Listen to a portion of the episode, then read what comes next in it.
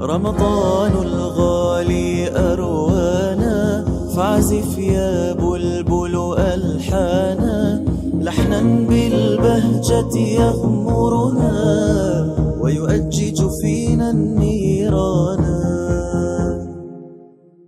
الحلقة الحادية عشر. الحمد لله وصلى الله وسلم على رسول الله السلام عليكم ورحمة الله وبركاته. أهلا وسهلا ومرحبا بكم في حلقة جديدة من برنامج ثلاثون في ثلاثين. كلامنا اليوم في الجزء السابع في سورة الأنعام فلنستمع معا. أعوذ بالله من الشيطان الرجيم.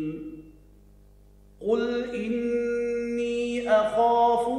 عصيت ربي عذاب يوم عظيم. المعاصي أي المحرمات قسمان كبائر وصغائر. وأكبر الكبائر أكبر الذنوب الكفر والعياذ بالله تعالى. لحديث البخاري أن الرسول صلى الله عليه وسلم سئل أي الذنوب أعظم؟ فقال صلى الله عليه وسلم أن تجعل لله ندا وهو الذي خلقك. قيل ثم أي؟ قال أن تقتل ولدك مخافة الفقر. قيل ثم أي؟ قال أن تزاني بحليلة جارك. فالكفر والعياذ بالله تعالى أكبر الذنوب هو أكبر ذنب يقترفه العبد وهو الذنب الذي لا يغفره الله لمن مات عليه. فقد قال الله تعالى في القرآن الكريم إن الذين كفروا وصدوا عن سبيل الله ثم ماتوا وهم كفار فلن يغفر الله لهم. اما القتل لمجرده ليس كفرا. فمن قتل نفسه معترضا على الله تعالى هذا يكون كفر والعياذ بالله. أما من قتل نفسه لأنه لم يتحمل الألم والوجع الذي أصابه فإنه لا يكون كافرا بدليل ما سأذكره الآن. ورد أن رجلين من بلد تسمى دوس. هاجرا من بلدهما إلى المدينة إلى رسول الله صلى الله عليه وسلم عندما كانت الهجرة فرضا من الفروض العظيمة. في الطريق مرض أحدهما واشتد عليه المرض فلم يتحمل فقطع براجمه أي مفاصل أصابعه فنزل منه الدم حتى مات. وبعد أن مات رآه صاحبه في الرؤيا. لكن رآه على حالة حسنة. فسأله ماذا فعل بك ربك؟ فقال له غفر لي ربي بهجرتي إلى نبيه صلى الله عليه وسلم. فنظر فوجد يديه مغطتين. فسأله وما بال وما بال يديك؟ فقال له قيل لي إنا لا نصلح منك ما أفسدته. فاستيقظ الرجل وأكمل طريقه في الهجرة إلى رسول الله صلى الله عليه وسلم. وعندما وصل إلى سيدنا محمد قص عليه ما جرى مع صاحبه وكيف رآه في الرؤيا فلما سمع ذلك رسول الله صلى الله عليه وسلم رفع يديه وقال اللهم وليديه فاغفر. دعا له بالمغفرة. فلو كان كافرا لم يدع له رسول الله صلى الله عليه وسلم بالمغفرة. فأكبر الذنوب الكفر ثم القتل ثم الزنا. والربا ليس أشد من الزنا. فلم يصح حديث درهم ربا أشد من ستة وثلاثين زنية لأن هذا الحديث يجرئ على الزنا. قد يقول قائل الربا أكثر الناس يقعون في الربا فيتجرأ على الزنا والعياذ بالله حيث يقول بأن درهم ربا أشد من ستة وثلاثين زنية. فليعلم أن هذا الحديث لم يصح عن رسول الله صلى الله عليه وسلم. فأكبر الذنوب عند الله تعالى الكفر بعد الكفر قتل النفس التي حرم الله إلا بالحق وبعد القتل الزنا. وتعالوا نسمع ماذا في سورة الأنعام أيضا. أعوذ بالله من الشيطان الرجيم.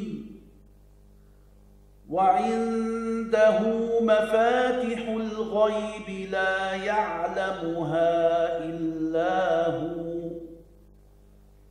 ويعلم ما في البر والبحر وما تسقط من ورقة إلا يعلمها ولا حبة في ظلمات الأرض ولا رطب ولا يابس إلا في كتاب مبين. لا أحد يعلم الغيب كله إلا الله عز وجل. الملائكة لا يعلمون الغيب كله والأنبياء لا يعلمون الغيب كله. رسول الله صلى الله عليه وسلم لا يعلم الغيب كله إنما علام الغيوب عالم الغيب هو ربنا سبحانه وتعالى. فقد ورد أن نبينا صلى الله عليه وسلم صلى على إنسان منافق صلاة الجنازة وما كان يعلم أنه منافق حتى نزل قوله تعالى ولا تصل على أحد منهم مات أبدا ولا تقم على قبره إنهم كفروا بالله ورسوله. فعلم النبي عليه الصلاة والسلام أنه مات كافرا. وبدليل أنه عليه الصلاة والسلام لما سئل عن الساعة فقال ما المسؤول عنها بأعلم من السائل؟ أي أنه عليه الصلاة والسلام لا يعلم على التحديد متى تقوم الساعة؟ وبدليل حديث البخاري أيضا أن الرسول عليه الصلاة والسلام قال هذا عن يوم القيامة يؤخذ بأناس ذات الشمال فأقول أصيحابي أصيحابي فيقال له إنك لا تدري ما أحدثوا بعدك كل هذا من الأدلة على أن نبينا عليه الصلاة والسلام لا يعلم الغيب كله. فقد قال الله تعالى في القرآن الكريم وهو بكل شيء عليم ربنا عز وجل تمدح بأنه عالم بكل شيء. فلو كان يشاركه غيره في كونه عليما بكل شيء لما تمدح بذلك. وهذا لا يدخله النسخ فاعتقد يقينا جازما بلا شك أنه لا أحد يعلم الغيب كله إلا الله تبارك وتعالى. وننتقل الآن إلى سماع شيء من قصة إبراهيم عليه السلام في سورة الأنعام.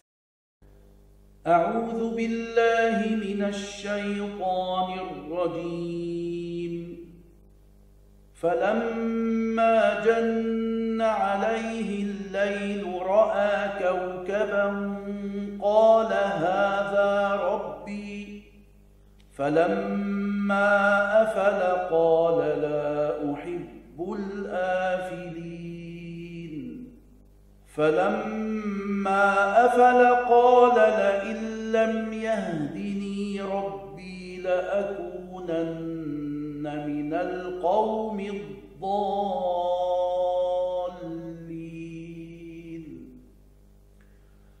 فلما رأى الشمس بازغة قال هذا ربي هذا أكبر. فلما أفلت قال يا قوم إني بريء. مما تشركون. الله تعالى قال ولقد آتينا إبراهيم رشده من قبل وكنا به عالمين. نبي الله إبراهيم عليه السلام وهو في الفضل ثاني الأنبياء بعد سيدنا محمد صلى الله عليه وسلم. كان يعرف الحق كان يعرف الإيمان ما كان يظن أن الكوكب والشمس والقمر إله. إنما إبراهيم عليه السلام كان يريد أن يرشد قومه. لماذا؟ لأن قومه كانوا يعبدون الكوكب والشمس والقمر. فقال لما ظهر النجم هذا ربي. معناه على زعمكم هذا ربي؟ هذا لا يستحق أن يكون ربا. فكيف تعتقدون ذلك؟ ثم سكت عندما غاب قال لا أحب الآفلين. هذا الشيء يتغير. فلا يصلح أن يكون الها للعالم. ما فهموا مقصوده؟ هو قصده أن يفهمهم. هم ما فهموا مقصوده. كذلك لما ظهر القمر طمع أنهم سيفهمون إن لم يكونوا فهموا في الأول فلم يفهموا ثم لما ظهرت الشمس تبرأ منهم. إبراهيم عليه السلام ما عبد الكوكب فيجب اعتقاد أن كل نبي من أنبياء الله تعالى يجب أن يكون متصفا بالصدق والأمانة. يستحيل عليهم الكذب والخيانة والرذالة وهم معصومون من الكفر والكبائر وصغائر الخسة قبل النبوة وبعدها قبل نزول الوحي عليهم وبعد نزول الوحي عليهم محفوظون من الكفر والكبائر والصغائر التي تدل على الخسة والدناءة. فإبراهيم عليه السلام استدل على قومه بأن هذا الكوكب تغير. والمتغير يحتاج إلى من يغيره والمحتاج إلى شيء يكون عاجزا والعاجز لا يكون الها خالقا. نعم سيدنا إبراهيم عليه السلام استدل على قومه بحجة عقلية وهذه الحجة مدحها ربنا عز وجل في القرآن الكريم. وإلى هنا تنتهي حلقتنا هذه من برنامج ثلاثون في ثلاثين والسلام عليكم ورحمة الله وبركاته.